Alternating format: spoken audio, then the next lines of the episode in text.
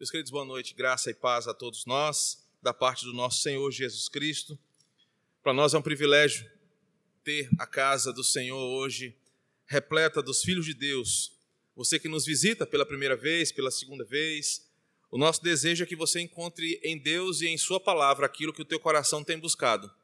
Que você saia daqui com as respostas que vêm de Deus para o teu coração e que Ele fale com você nessa noite e você se sinta ah, amado por esta igreja e também abraçado pela palavra do Senhor.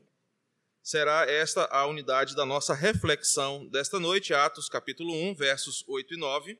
Vamos falar sobre a tarefa missionária da igreja até a volta de Jesus. Olhando para Atos, capítulo 1, versos 8 e 9, apresentaremos um molde da tarefa missionária da igreja. E por que podemos e devemos acreditar que a nossa tarefa vocacional como igreja é falar do Evangelho de Jesus até que ele volte. É um texto conhecido de muitos, você conhece esta unidade. Diz assim a palavra do Senhor: Mas recebereis poder ao descer sobre vós o Espírito Santo, e sereis minhas testemunhas, tanto em Jerusalém como em toda a Judéia e Samaria e até os confins da terra. Ditas estas palavras, foi Jesus elevado às alturas, à vista deles, e uma nuvem o encobriu dos seus olhos. Até aí.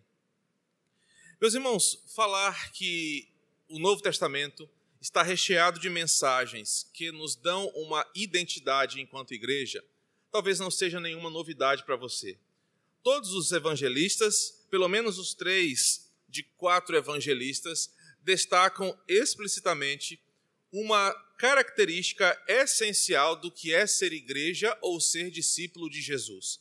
Se você olhar na sua Bíblia em João capítulo 15, em Lucas 24 ou em Mateus capítulo 10, você vai perceber que Jesus faz questão de atribuir à sua igreja a obediência à sua palavra.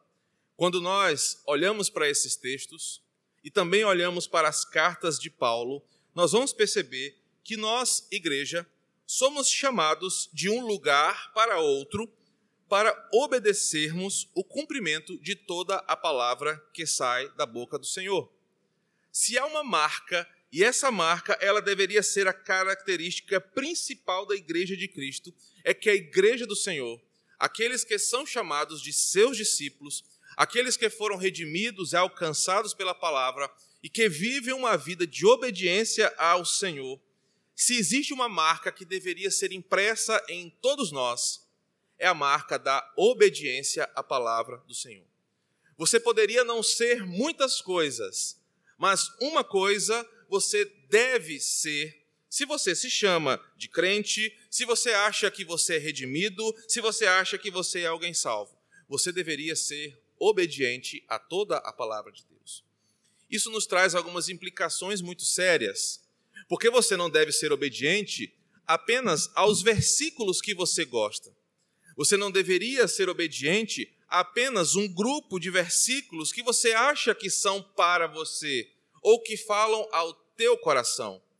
O grande lema da, revolta, da reforma protestante, sola a escritura, deveria ser também o conceito de que toda a palavra deve ser vivida e obedecida pelos cristãos. Uma coisa que nós deveríamos ter e que devemos ter como nossa marca de identidade é que nós obedecemos a toda a palavra do Senhor. Isso nos mostra que nós somos igreja. Isso nos mostra que nós somos um povo que obedece a uma voz.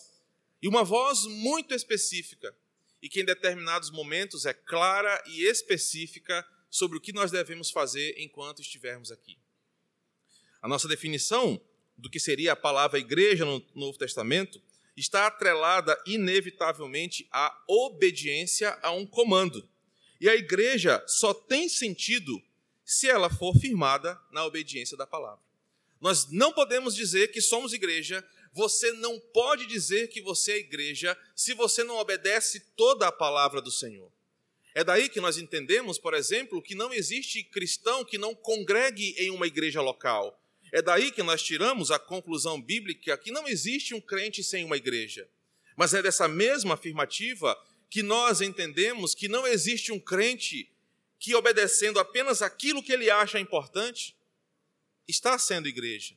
Porque para ser igreja, nós precisamos obedecer toda a palavra do Senhor. E Jesus, certa vez, em João capítulo 8, falando de, em um tom muito preciso para os seus discípulos e numa conversa com aqueles que o ouviam, em João capítulo 8, verso 31, chega a dizer: Se vocês permanecerem na minha palavra, certamente vocês são os meus discípulos. A conclusão inicial que nós tiramos é que quando nós olhamos para quem somos, é inevitável que a palavra obediência apareça antes de nós. E uma obediência muito específica, obediência a tudo aquilo que Cristo nos mandou fazer, não aquilo que nós achamos que devemos fazer, mas aquilo que ele nos imbuiu como uma tarefa prioritária. E essa tarefa, ela dos lábios do nosso próprio Senhor, apareceram em forma de uma ordenança ou uma tarefa.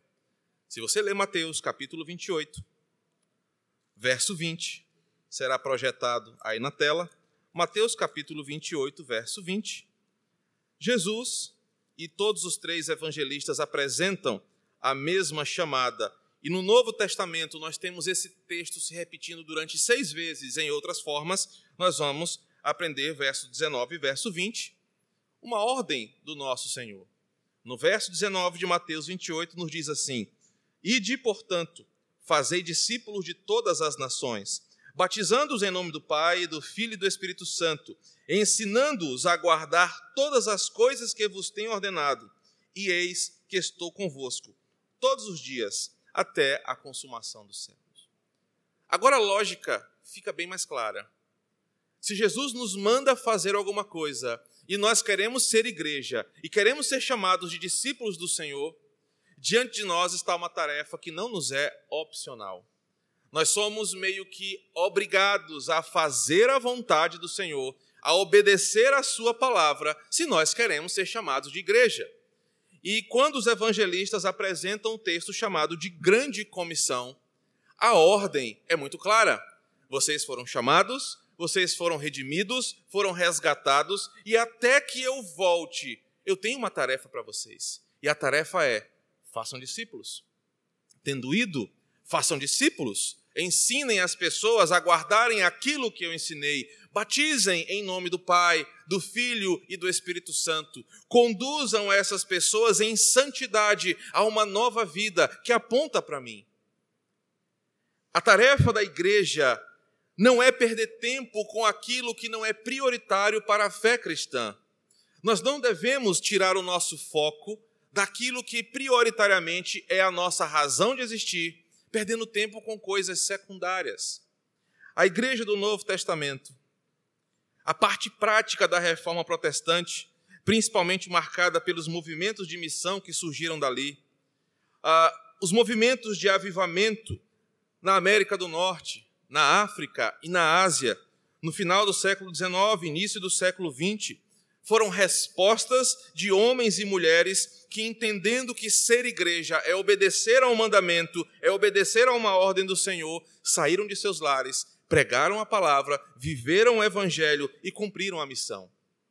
O que nós podemos aprender de todos esses movimentos ao longo da história da igreja é que quanto mais próximos de Cristo, quanto mais descobrindo a palavra do Senhor, Quanto mais envolvidos com a palavra de Deus, os crentes não ficavam parados em seus lugares.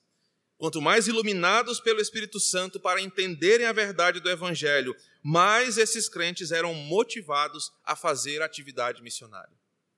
Porque a atividade missionária não é uma obra para alguns.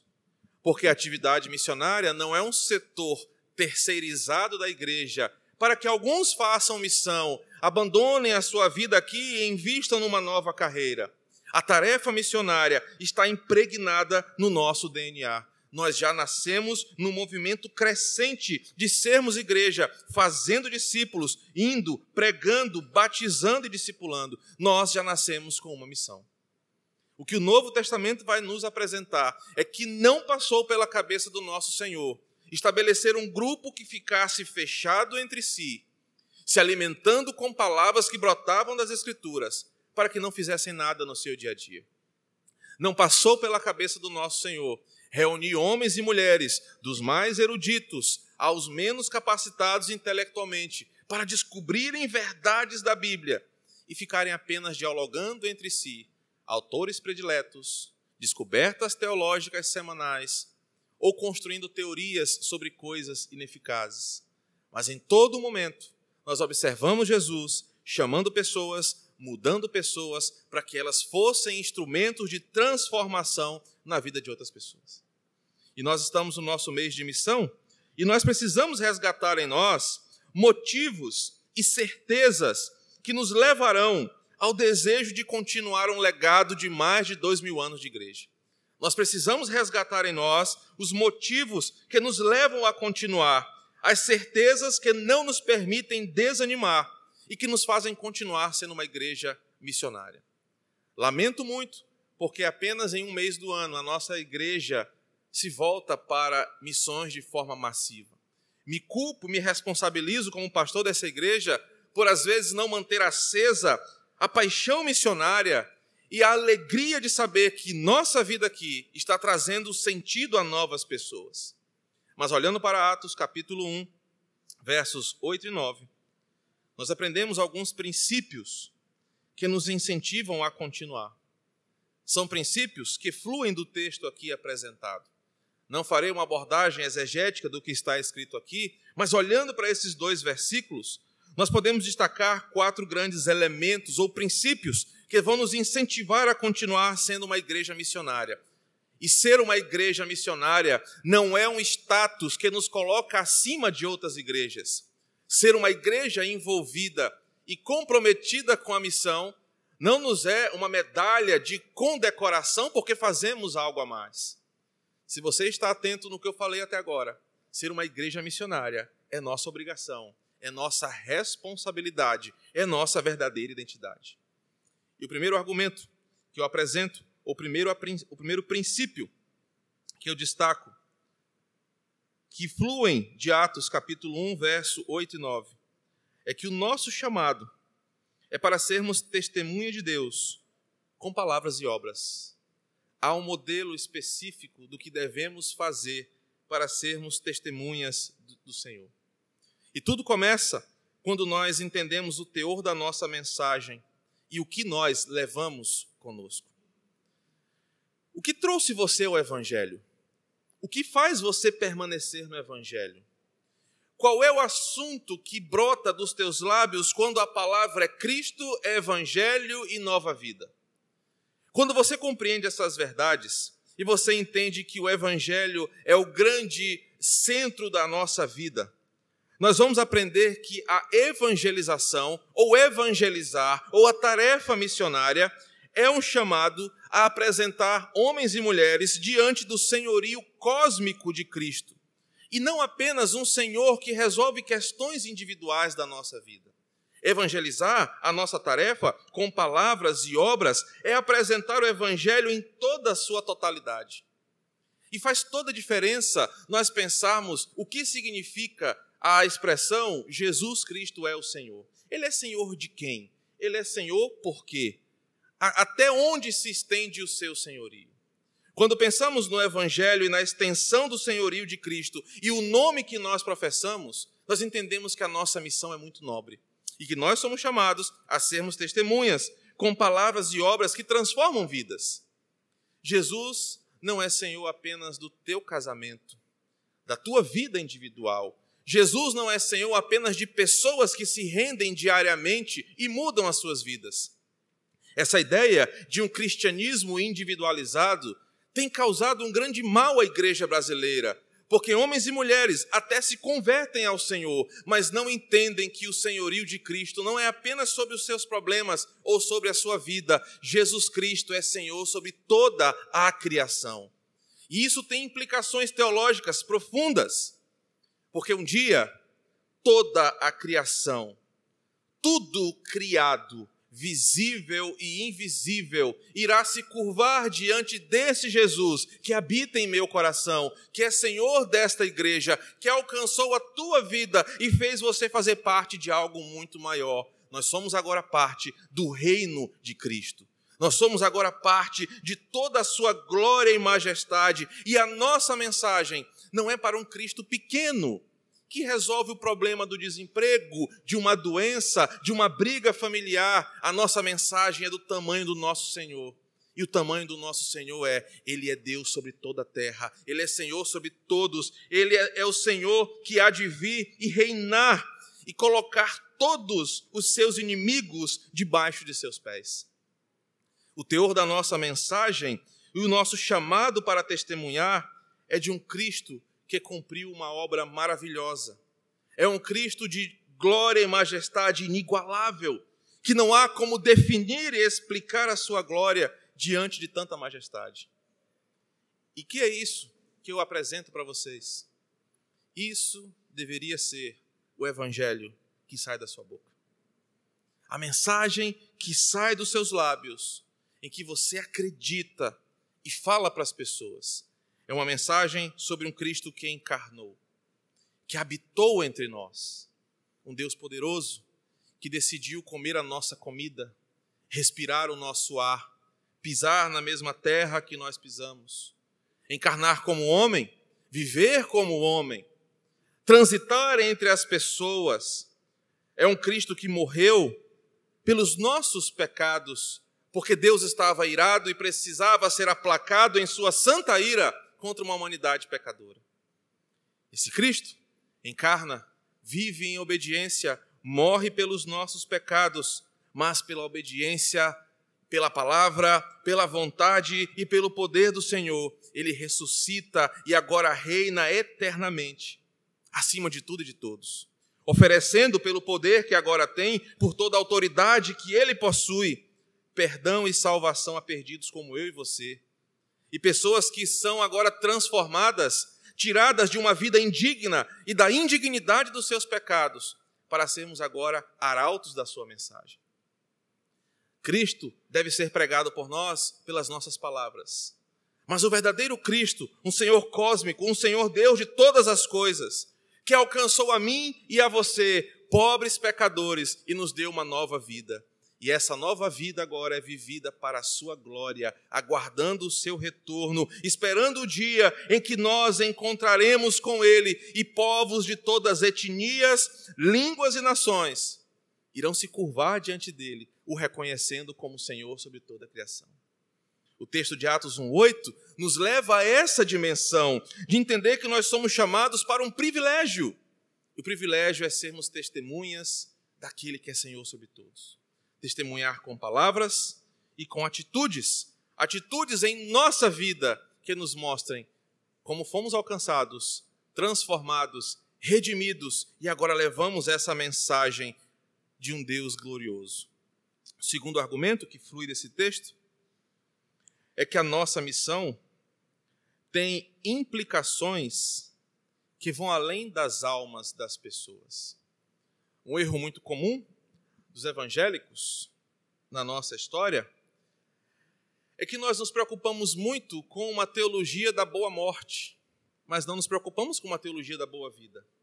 Durante muito tempo, o nosso discurso foi um discurso pós a morte nós preparamos as almas das pessoas para viver uma eternidade, mas esquecemos que a obra da redenção é uma obra que começa aqui.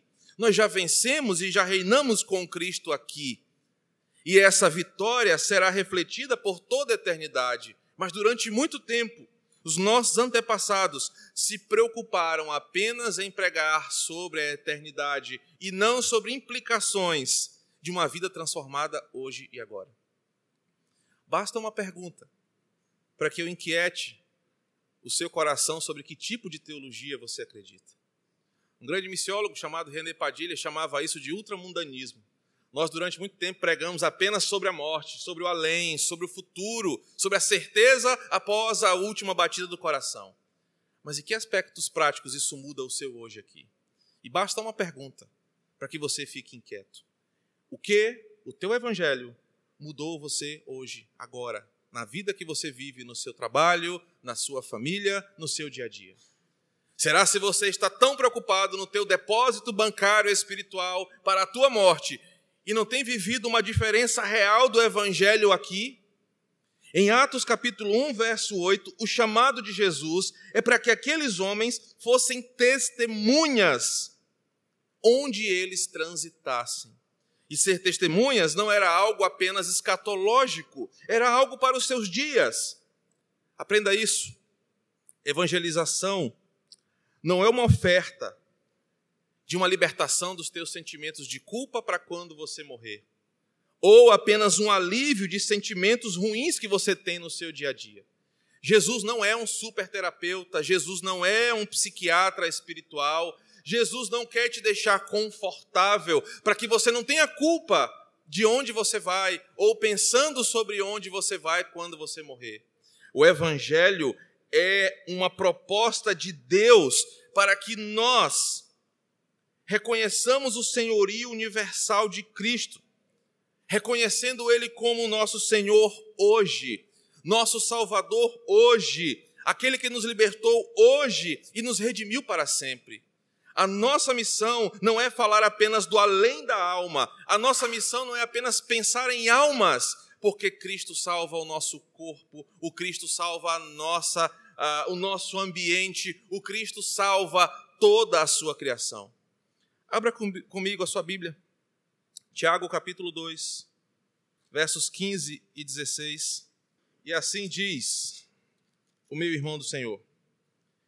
E qualquer que dentre vós, pode ser do verso 15, se um irmão ou uma irmã estiverem carecidos de roupa e necessitados do alimento cotidiano, e qualquer dentre vós lhe disser, ide em paz, aquecei-vos e fartai-vos, sem contudo dar-lhes o necessário para o corpo, qual é o proveito disso?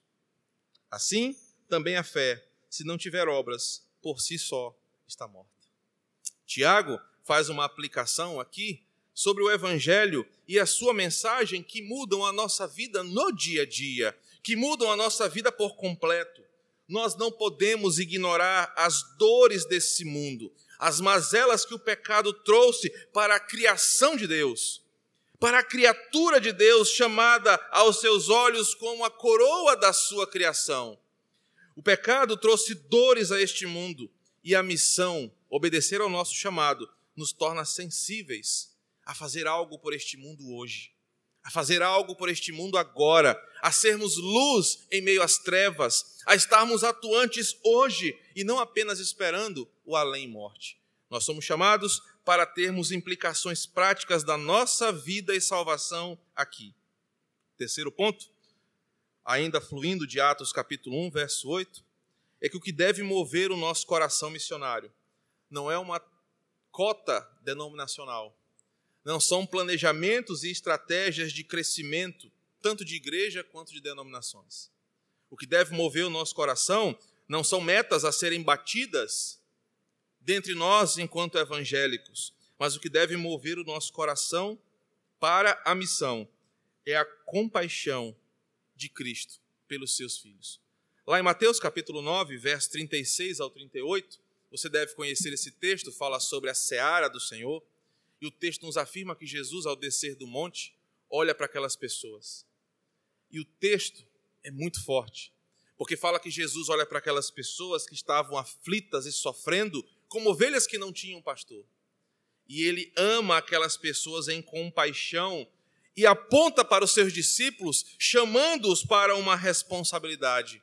Aquele sentimento de compaixão deveria mover o nosso coração enquanto houver alguém sofrendo como uma ovelha perdida sem o cuidado do pastor. Somos chamados a caminhar com aqueles que o mundo machuca.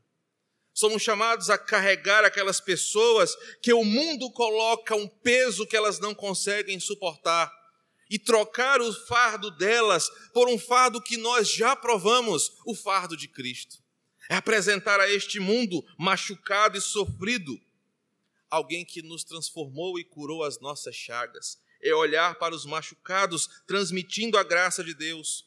A nossa tarefa, se assim o fizermos, onde nós colocarmos os nossos pés, será uma, será uma extensão viva do ministério de Cristo. Ao receber cada um de nós, movidos por essa compaixão, por esse sentimento, com essa atitude, o mundo está recebendo ao próprio Cristo. O mundo está recebendo o Senhor de toda a glória, o Redentor de toda a criação. Nós devemos ser movidos pela compaixão de Cristo e deveríamos agir sob essa compaixão. O que nos motiva a fazer missão não é um calendário anual da nossa denominação. O que motiva a nossa atividade missionária é porque nós somos chamados a viver em nós o mesmo sentimento que houve em Cristo Jesus. Quarto e último princípio que pode fluir desse texto de Atos 1, 8 e 9 é que nós devemos acreditar, crer de forma profunda, que a nossa mensagem muda a realidade deste mundo. Nossa missão resgata a dignidade, a ordem e a beleza não só das almas das pessoas, mas de comunidades inteiras, de cidades, estados, nações inteiras. Porque evangelizar é proclamar Jesus Cristo como aquele que reina soberanamente, hoje e sempre. A proclamação de Jesus como Senhor é sobre tudo, é sobre todos. É um chamado a uma conversão, abandonar os falsos ídolos e olhar para o Senhor, a servir a um Deus vivo. É o evangelho que tira pessoas da subvida da idolatria, da subvida do ateísmo, da subvida de não acreditar na eternidade com o Senhor, transformar a vida delas hoje em uma nova realidade e aplicar essa realidade até os confins da terra. Nós devemos acreditar que a nossa mensagem muda pessoas, muda cidades, muda realidades ao nosso redor. Quando pregamos o Evangelho, nós não apenas falamos de um Cristo que pode resolver os nossos problemas pontuais, mas de um Senhor que resgata dignidade à sua criação.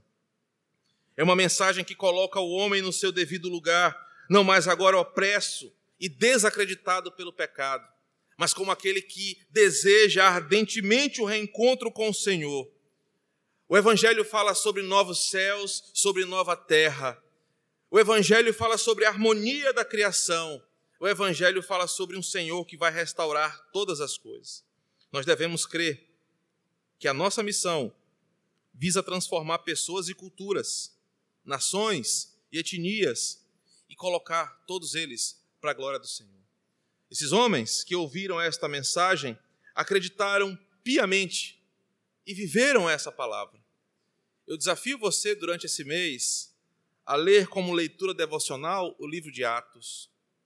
Homens como Estevão, que pregaram, que pregou o evangelho diante de homens que o estavam desafiando até a sua morte mas que fala da grandeza do Evangelho. Pedro, que cheio do Espírito, ensinava nas sinagogas e nas praças, porque ele sabia que a sua mensagem transformava vidas. Eu quero concluir com um apelo que será manifesto durante todo esse mês de setembro. Nós somos chamados a uma sublime missão. E a missão não é encher igreja. A missão não é apenas estar aqui. A missão é estando aqui, faremos alguma coisa, e o que nós devemos fazer está muito claro nas Escrituras. Nós devemos pregar o Evangelho, nós devemos ser testemunhas em nossa vida do que Cristo fez por nós. Nós devemos entender o tamanho do senhorio de Cristo e viver nesse senhorio. Nós já temos tudo o que nós precisamos. No livro de Atos, cada vez que aqueles irmãos iam pregar, Lucas faz questão de destacar, eles estavam cheios do Espírito Santo. Nós já somos moradas do Espírito. Nós já somos cheios do Espírito Santo. Nós temos uma missão, temos tudo o que precisamos. Temos o Evangelho, temos o Espírito Santo de Deus, temos os campos prontos para a colheita. Nós não temos desculpas. Nós devemos agir, devemos arregaçar as nossas mangas. Mãos à obra. Esse é o nosso chamado, a nossa tarefa como igreja. Amém? Convido você a fechar os seus olhos, nós vamos orar. Querido Deus, obrigado, porque a tua palavra para hoje, hoje para nós, é um convite a retornarmos aquilo que é a nossa identidade. A tarefa missionária é uma, uma tarefa prioritária da igreja do Senhor. O Senhor nos deu o exemplo, o Senhor nos mostrou como fazer. O Senhor veio em forma humana, nos explicar e nos orientar como devemos fazer para anunciar as tuas verdades aos teus filhos que ainda não ouviram a tua palavra. Nós somos os instrumentos vivos do Senhor para chamarmos os teus eleitos para ouvirem a tua verdade e alcançados pelo teu evangelho terem as suas vidas transformadas. Não nos é uma opção e muito menos um privilégio. É uma ordenança para a tua igreja. Façam discípulos, preguem a minha palavra. E nós estamos hoje aqui, diante desta pequena exposição, saindo por aquelas portas ao fim deste culto, cientes da nossa tarefa. Espírito Santo, esteja conosco, nos ensinando a fazer, porque senão faremos tudo errado. Se não apresentaremos a religião, apresentaremos doutrinas, apresentaremos coisas que tirarão do foco, que é apresentar Jesus como Senhor de todo o universo aquele que nos salva, aquele que nos redime, aquele que nos dá o perdão dos nossos pecados junto ao Pai. Nos ajuda nessa tarefa, pois somos privilegiados em sermos testemunhas, arautos do Senhor em tão sublime tarefa. Nos ajuda, toma-nos em tuas mãos e que agora, diante da mesa do Senhor, comecemos desde já, como já temos feito até aqui, a olhar para a tua graça e a tua misericórdia que são as únicas coisas que nos habilitam a estar diante da tua mesa. Nenhum de nós aqui tem mérito, nenhum de nós aqui tem a capacidade de estar acima dos demais. Todos nós somos pecadores que carecemos da tua compaixão. E obrigado porque a mesa do Senhor é um exemplo visível para nós desta graça que nos acompanha. Em Cristo nós oramos. Amém.